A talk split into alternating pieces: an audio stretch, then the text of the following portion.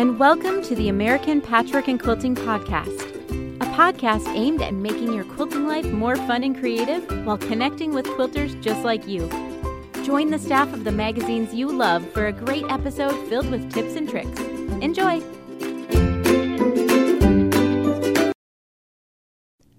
Hi, and welcome to the American Patchwork and Quilting Podcast. I'm Lindsay Mayland, and I'm so excited to be here with you. Happy President's Day! Our staff is lucky enough to have the day off of work, so I'm sure many of us are at home catching up on some sewing. My husband does have to work today, so I have the whole day to myself. So I'll be working on a UFO, and I just bought a new pattern I might pull fabrics for. But anyway, we have a great episode for you today. We're sharing five things that may be zapping your creative energy. It's an eye opening episode. Then we're sharing stories of quilters making a difference in their communities, tips for sewing on borders, and the history of crazy quilts. We also chat with Heidi Staples of A Fabric Mutt. It's a conversation you don't want to miss. So let's dive in. If you're having trouble starting a new project or feel stalled in the creative process, there are some common culprits that could be causing the problem. I'm here with Allison Gam, the designer of Quilts and More, who's ready to share five things that are zapping your creativity. So, I will be the first to admit that I often scroll through Instagram and Pinterest looking for beautiful quilt inspiration. While I do, in fact, find things that are inspiring, I turn off my phone feeling completely overwhelmed by all of the possibilities. This overwhelming feeling leads me to not making anything because I just feel stuck, unsure of what to do next. Luckily, there are some ways to combat that paralyzed feeling so we can start doing what we love sewing. Exactly. So, what's the first culprit? Enemy number one is information overload. The internet is one of the most creative spaces there is, but between Pinterest, blogs, Instagram, and YouTube, we could easily get stuck looking at creative things all day without actually doing anything creative. It's easy to get sidetracked and overwhelmed when browsing the web for ideas, especially when you throw Facebook notifications and texts into the mix. Too much inspiration can make us unsure about where to start or how to start, which can lead to no start at all. I completely understand this, especially now that many phones have the notifications that tell you how long your screen time is each week. It's become even more apparent to me how often I sit on my phone and scroll instead of actually spending time in my sewing room.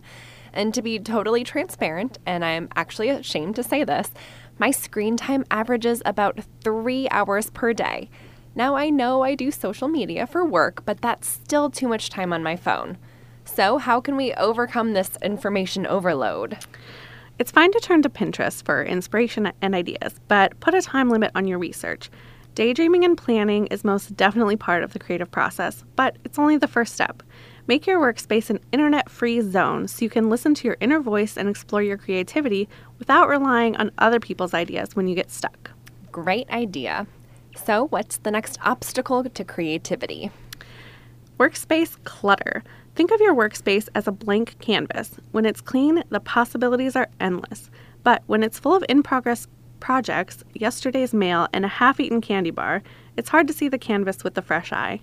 Many times, the dread of cleaning your workspace makes you more likely to put off another project or avoid starting a new one. I hear ya. In fact, right now I'm dealing with the stress of my UFOs piling up. I have UFOs stored in drawers, on shelves, and even in boxes sitting on the floor, so I'm finding it hard to sit down with a new project because I have the parts and pieces for other projects scattered across my room. A clutter free work environment lets you think creatively without getting distracted. Here's a tip I found really works set aside 10 minutes each time you finish a project to put things away. Out of sight means out of mind, so when everything is put away, you'll be able to focus all your creativity in one place. It also means you'll be able to jump right into your next project without adding cleaning to your to do list first. I like that idea. A few minutes to get organized here and there will really add up. So, what's another creative pitfall we should all avoid? The next thing to avoid is multitasking. If your to do list is a mile long, you're much more likely to be distracted when starting a project or pushing the idea aside when reality calls. And while multitasking sometimes seems like a good idea, catching up on episodes of This Is Us while answering work emails, making dinner for the family, and sewing could end up in mistakes and more work in the long run. Plus, your brain is switching from one thing to another so fast that it doesn't have time to delve into the craft and get creative. I totally understand. Especially as women, I think we all have so much on our plate, and it's easy to turn to multitasking to get everything done. And sewing sometimes feels like such a luxury that I bet many of us feel guilty taking time to sew and worry about nothing else for a period of time. Exactly. Instead of trying to do too many things at once, set aside a certain time every day to focus on a project. When your attention isn't divided, you can concentrate more on the creative process and your passion. Sewing will stop feeling like something you need to squeeze in between other things and start feeling like an everyday luxury. So, Allison, do you set aside time each day to sew? I actually don't have a dedicated time set aside to sew, but I do make sure to get to my machine a couple times a week. Sewing is such a stress reliever and form of relaxation for me, so sometimes working on a hobby can seem like a luxury. Remind yourself that you're actually taking a well deserved mental break when you sew. And if I'm having a particularly busy and stressful week and I'm feeling a bit lost, I know it's time to get to my sewing room and just start making. I usually end up sewing even longer than I anticipated because it's just so relaxing. That's perfect. So, what's another culprit of creativity? Now, this is one I can definitely relate to. It's your inner perfectionist. We've all been there. You start a project pinned on Pinterest, and the final product looks nothing like the picture. Your inner critic comes in telling you that you should have used a different fabric, splurged on the more expensive tool, or practiced your machine quilting a bit longer. This perfectionist mentality leaves no room for creativity and will almost always lead to disappointment in the final product. I'm sure most quilters can relate to this feeling. It can be a really defeating feeling to work through. So, what do you suggest? Creativity is a journey, so instead of always focusing on the final project or what others will think when they see it, just enjoy the steps. Finding happiness in choosing supplies, letting your mind wander while designing, and carving out time in your schedule to work on a new project will expand your creativity and make you proud of the finished project. Right. Just enjoy the process, and if you do, there's no way you won't have pride about your finished quilt. Okay, there's one more common issue we need to discuss. Yes, that issue is deadlines. Besides being stressful, deadlines can quickly turn play into work. You become so focused on when it gets done rather than how it gets done. A really creative final product needs a little planning, a little experimentation, and a little contemplation. If you're working with a limited time period, you sometimes don't have the freedom to totally give yourself to a craft and see where it takes you. So true. If it's a baby shower or wedding gifts, it's likely you're using a tried and true pattern that you're comfortable with to hit that deadline.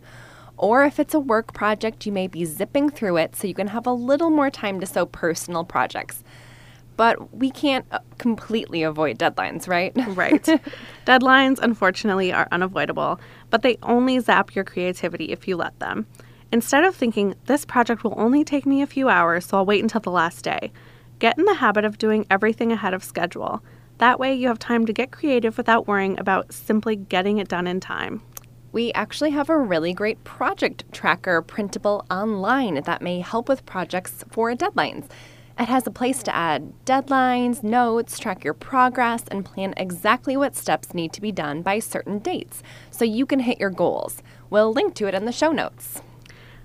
It's easy to be inspired to make a million different things that we want to start right away. The best way to use that inspiration and creativity is by taking it one project at a time. This prevents us from getting burnt out and feeling overwhelmed by all of our UFOs. I encourage you to take a little less time scrolling through social media this year and a little more time tackling those projects. We'll be back after this quick ad break.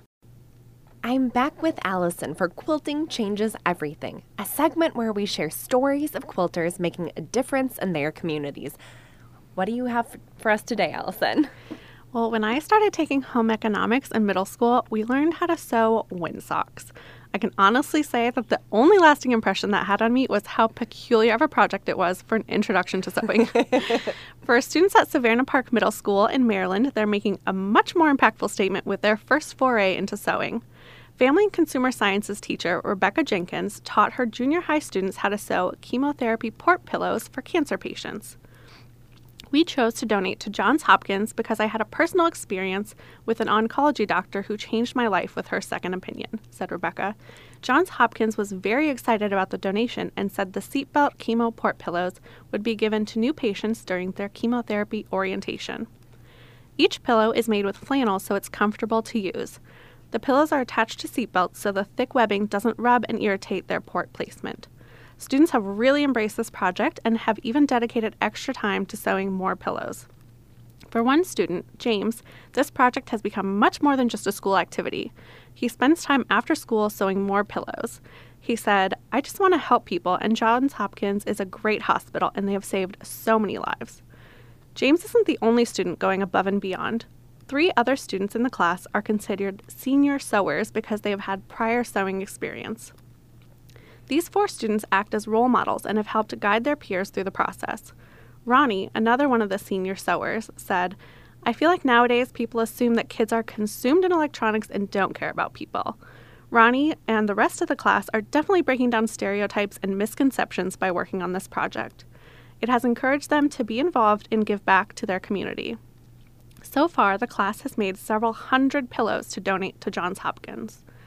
I am proud that my students were intrinsically motivated to work on this project, said Rebecca.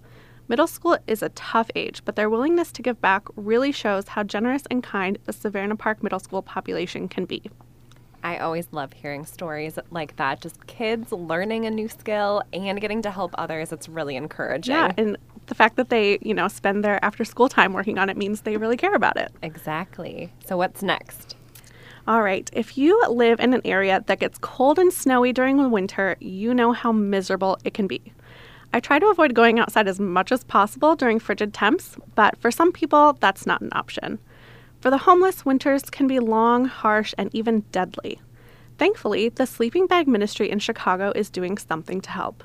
For more than 20 years, the Sleeping Bag Ministry has been sewing sleeping bags and scarves to donate to the homeless in the Austin area of Chicago. Each week, a group of volunteers meets at United Lutheran Church in Oak Park to sew. Pat Hennick, one of the volunteers, says, We sew the fabric samples together, use blankets or mattress pads for filler, and flannel sheets for lining. Men's ties are sewn at the bottom to tie up the rolled sleeping bag. They are beautiful when we get them finished.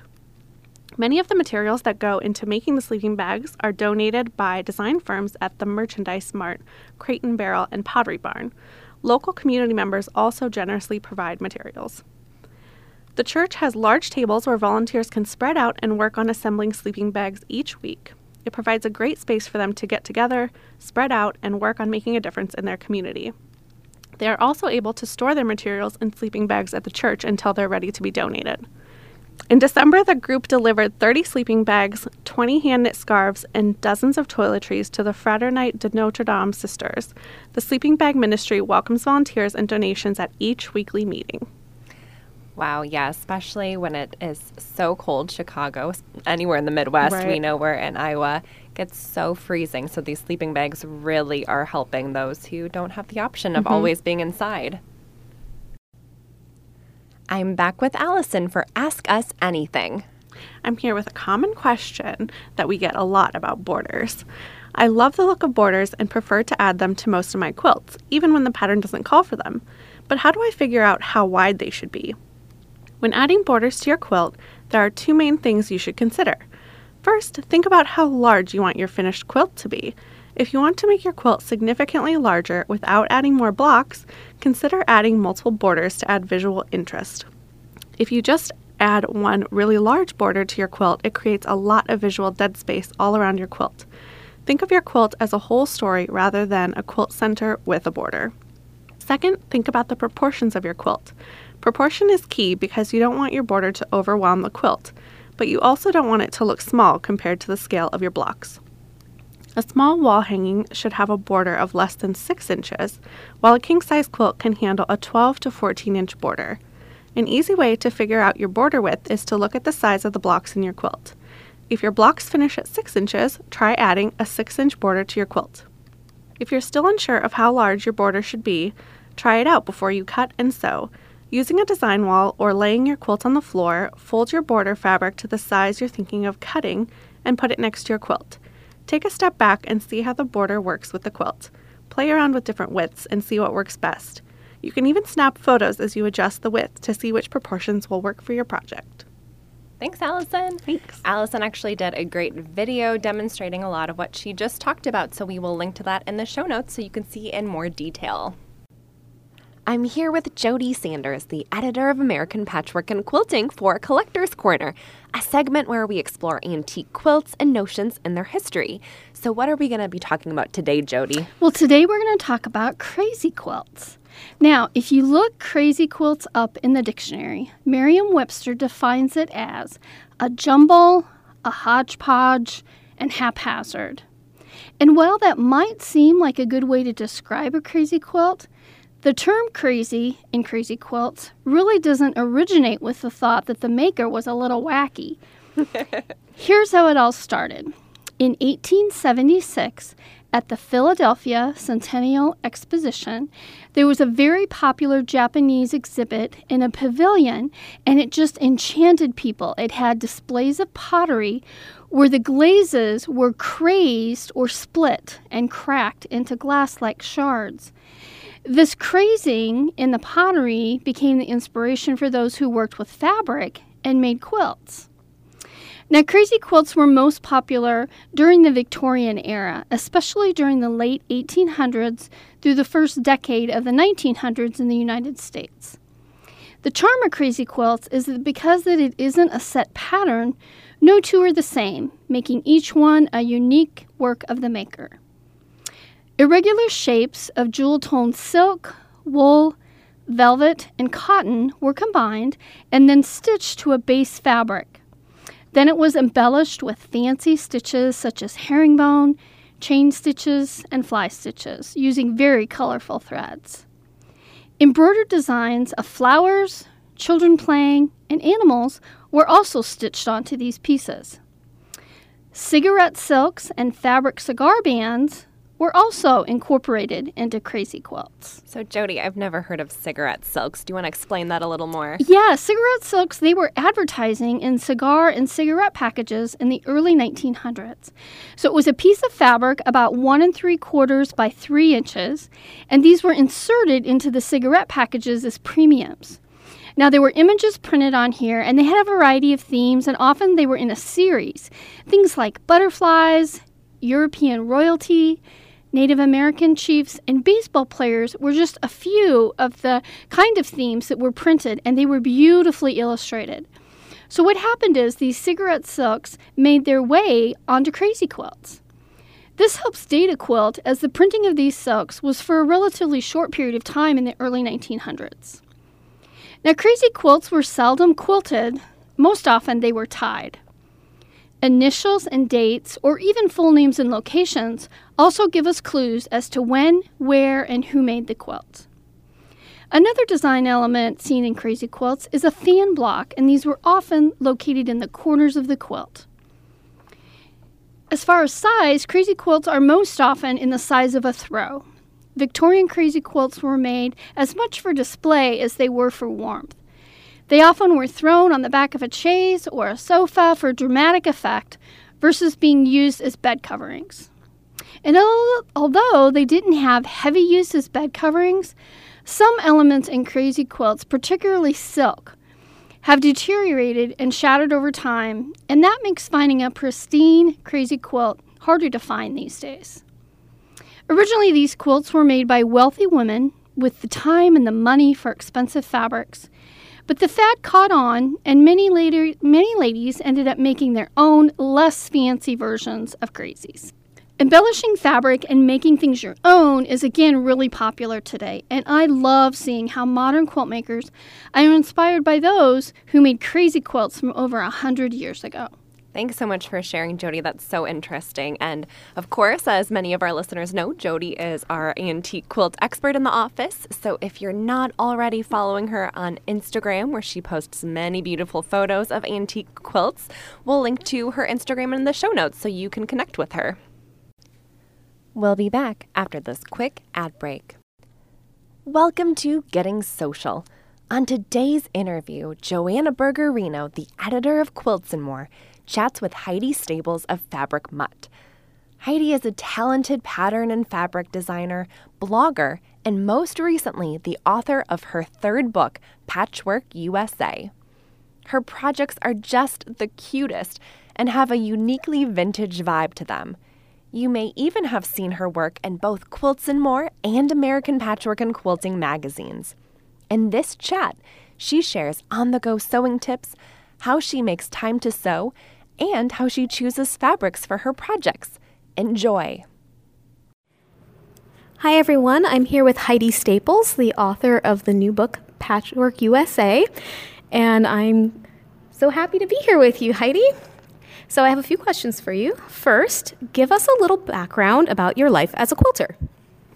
So, I started quilting back in 2011 when I was home with three little girls who were one, two, and four years old, and I was losing my mind and needed something fun to do and really needed something creative to do. So I went online and looked at blogs, looked at sewing blogs. I read a lot of tutorials and thought I really wanted to learn how to quilt. I had done sewing and cross stitch and lots of crafting over the years, but I'd never tried quilting. So I started quilting and I absolutely fell in love with it. Went from one tutorial to the next, learned how to sew bags and pouches and all kinds of different things. And um, it was just so much fun. And I started my blog Fabric Mutt the end of that year so that I could show what I was making to my family without having to send them emails every day. And um, got involved with other quilters online and just kind of took off from there. That's amazing. So, your latest book, Patchwork USA, focuses on sewing trips, such as going on retreats and road trips and projects that you can take with you. What are your favorite on the go sewing projects, and how do you keep everything organized when you're away from your sewing space? My favorite on the go project is definitely sewing English paper piecing hexagons. I love them because I can do it by hand, I don't need a machine, I can do it anywhere, and it's really small. So I love to keep things organized in pouches. I also use um, tin boxes, lunch boxes. Those are great because the sides don't collapse. So it's small and it's sturdy and everything stays in one place and it looks really cute. Excellent. And you also like a lot of vintage feeling things, is that correct? I am in love with anything vintage. Um, I really, really love vintage. And the book has a very vintage feel, which I wanted it to have a vintage travel feel. So the photography, um, I got to pull in a lot of my favorite vintage um, souvenirs and artifacts. And, and thankfully, my um, editor, Suzanne, has lots of vintage stuff too that she mm. contributed to the project. So um, it was also fun. We got to put together a um, music playlist, is at the end of the book, full of vintage music and recipes, and it's just full of all kinds of fun stuff. Awesome. So I hear from many quilters that it can be a struggle to find time to sew, um, especially with you know families and work. As a busy mom with three girls, how do you make time for sewing? And what advice would you give others who want to find more time for sewing? That's a great question. the The biggest thing that I had to learn was that any time is better than no time. So even if you only have 15 minutes, you can sew something so um, I think the biggest thing I've learned is when, when you have time, take the time. When you have a chance, use it. I try to have things ready to go um, and organized so that I have a project with the pieces cut out. It's sitting in a basket so that when I have a minute, I can run, grab the basket, do some sewing for 15 minutes, put it aside, back in the basket again. That makes a big difference.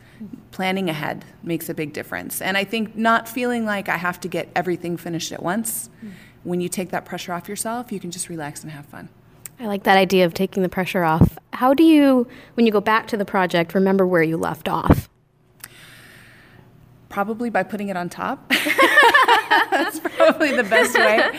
But yeah, yeah, a lot of it's just kind of in your head. You just have to keep track of where you're at. Awesome. So I always love the cute small projects you sew for your books and on your blog uh, such as pin cushions, pouches, and needlebooks. What appeals to you about small projects, and how did you get started making them? I love small projects because for a lot of reasons. They're easy to finish in a small amount of time, which, especially when I started sewing and my girls were little, I only had a small amount of time. Mm-hmm. Um, now I can get away in larger chunks, uh, but a small project, it's it's fun. It's easy to finish. It's something that I'm going to use or give away, mm-hmm. And it makes me feel like I've accomplished something. I feel like it's just instant gratification sowing happiness in one little project. and who doesn't like a little instant gratification sometimes? Absolutely, absolutely. And how do you approach small projects differently than larger projects? That's a good question. So small projects, I will usually start and finish in one in one set in one uh, sit down. The large projects I have to break up. I I'm just not. I'm working on a quilt right now, and it just feels like eternity. It feels like I will never finish, and it's I'm, so I do a lot more small projects than large projects. I like large projects. I love to use them. I love the mm-hmm. way they look, but it's hard for me because it's a different way of doing things, and so I mm-hmm. found I have to I have to kind of pace myself. I have to say, okay, it's all right. I'm going to do, you know, five blocks a day, 10 blocks a day, mm-hmm. and then, um, you know, go on to the next thing. and so you have to kind of make peace with not finishing, which for me is out of my comfort zone, but it's worth it. So just making sure I keep my stuff together, um, have an idea of what I want to finish each day so that I still feel like I'm getting something accomplished, even if it's not finishing the project. So, one of the things that you're known for is choosing fabrics from multiple collections rather than sticking with one collection. We tend to hear a lot of questions about how do you do that. So, what are some of your tips for pulling fabrics that maybe weren't designed to go together but go together really well? The wonderful thing about a collection of fabric is that the designer went out of their way to put together a group of fabrics that would go well together and would coordinate, and the colors would coordinate. And that's a lot of fun. I do love using a collection once in a while. But what I really love about choosing fabrics on my own is that I feel like it gives a project a really timeless look. Mm. When I see something made from a collection, I can say, oh, yeah, that came out in the summer of 2017, mm. and it kind of dates it for me. When I choose the fabrics myself, I can get an interesting mix. I can make it really personal. I can make it personal for the person that I'm giving it to or for the occasion that I'm giving it, uh, giving it for. So um, I think it's really fun to to bring that personality to the project in the fabrics that you choose, not just in the project that you choose. So I talk about this a lot in my book Patchwork USA about the different kinds of prints that you can use and how to mix them up. And one of the things I talk about in the book is sometimes I feel like I'm playing a game of Sudoku, where I'm kind of trying to look at the different columns and say, okay, do I have you know a dot print and a gingham print and a stripe print and a solid print, and I'm looking across and down and diagonally. I really like to mix things up so that there's a lot of variety. When I'm doing backgrounds, um, sometimes I'll use just solid white in a background um, on blocks. Sometimes I will throw in different shades of white, or I'll sh- I'll throw in uh, maybe one or two low volume prints because I feel like that adds a lot of interest. So a lot of it is just choosing different types of fabrics and seeing how well they play together. Excellent advice. I love that you mentioned the different types of white. I feel like a lot of people don't really notice that. It adds a lot of depth, a surprising amount of depth. You don't think that it will, but I'm always surprised that when you look at something with the background that's just white, it's good. But when you throw in different shades of white, it adds so much character to it, I feel like. It really does. So, also in the book, you share vignettes about your family and how that's influenced the projects that you design. Um, can you talk a little bit about how your family influences your sewing life? My family influences everything in my life, but definitely sewing, definitely my sewing. When I started sewing, a lot of the projects I made were for my kids. Um, I have three daughters, and um, they were, like I said, one, two, and four when I started. Now they are nine, ten, and 12 which is unbelievable to me. And they still influence a lot of what I make. It's fun. They love to come in and they love to see what I'm sewing. I will ask them sometimes, which fabric do you think I should use? Which color do you think works best? They love giving me their opinion. It makes them feel very much a part of things. And I try to also think about their age. Um, you know what they need. I really want to make things that are going to be a part of their life and a part of their memories from childhood, mm-hmm. um, because I feel like so much of what we do with our sewing, we're not just making things to make things. We're making things to become a part of our legacy, a part of our history and our family and our traditions, and we're really building. Um, building a lot of what our family is in the things that we sew. Excellent. So now we're going to transition to some rapid fire questions. So the first question is What is your favorite quilt block? Log cabin. I feel like that's a lot of people's favorite. uh, what is your favorite color palette and does it change? I love a rainbow of colors, but right now, I always love a rainbow of colors. But right now, my favorite is probably red, white, blue, and pink. What is your favorite vacation destination? Oh, wow. Anywhere with my family. I just love traveling with my family. Does that include staycations? Yes, yes, a lot. And finally, what do you listen to while you're quilting? I listen to a lot of old music and old movies, actually. I, I love vintage, so mm-hmm. anything from the 1930s to the 1950s, and uh, kind of raising my girls to do the same. My girls, uh, you know, for TV, they're watching I Love Lucy and Zorro and all the old stuff, just like I did. It's so much fun seeing them enjoy things that I enjoyed. All excellent shows. Thank you so much for joining me, Heidi. It's been great. It has been so much fun. I loved Joanna's conversation with Heidi. After we'd done this interview with Heidi, she announced that she's stepping away from the quilting industry to focus on her health and her family. She'll still be sewing and maybe occasionally blogging and posting on social media, but she's shifting her focus for the time being. We'll link to her books, blog, and social media sites in the show notes. And if you're curious, please read Heidi's blog and Instagram post about why she's taking a step back. It's a meaningful reminder to all of us that our work can't always come first, even if that work is our passion and hobby. Before we leave today, I need your help. We're doing a survey about our podcast and want to know more about you. Tell us what you love about the podcast and about your quilting hobby. Your answers will be used to make our podcast even better. As a thank you, one respondent will receive a $250 Visa gift card. Visit allpeoplequilt.com slash podcast survey 2020 to take this short survey today. We'll also link to the survey in the show notes. A few minutes of your time will really help us give more of what you love on future shows.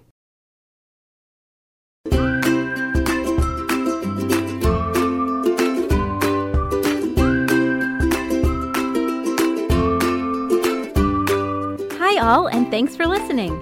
Keep in touch. American Patchwork and Quilting is on Facebook, Pinterest, and Instagram at All People Quilt. Email us at apqpodcast at meredith.com. Resources for this week can be found at allpeoplequilt.com slash podcast. And if you love the American Patchwork and Quilting podcast, please subscribe on your favorite podcast app for free. And don't forget to rate and review the show. It helps other quilters find us. Have a creative week.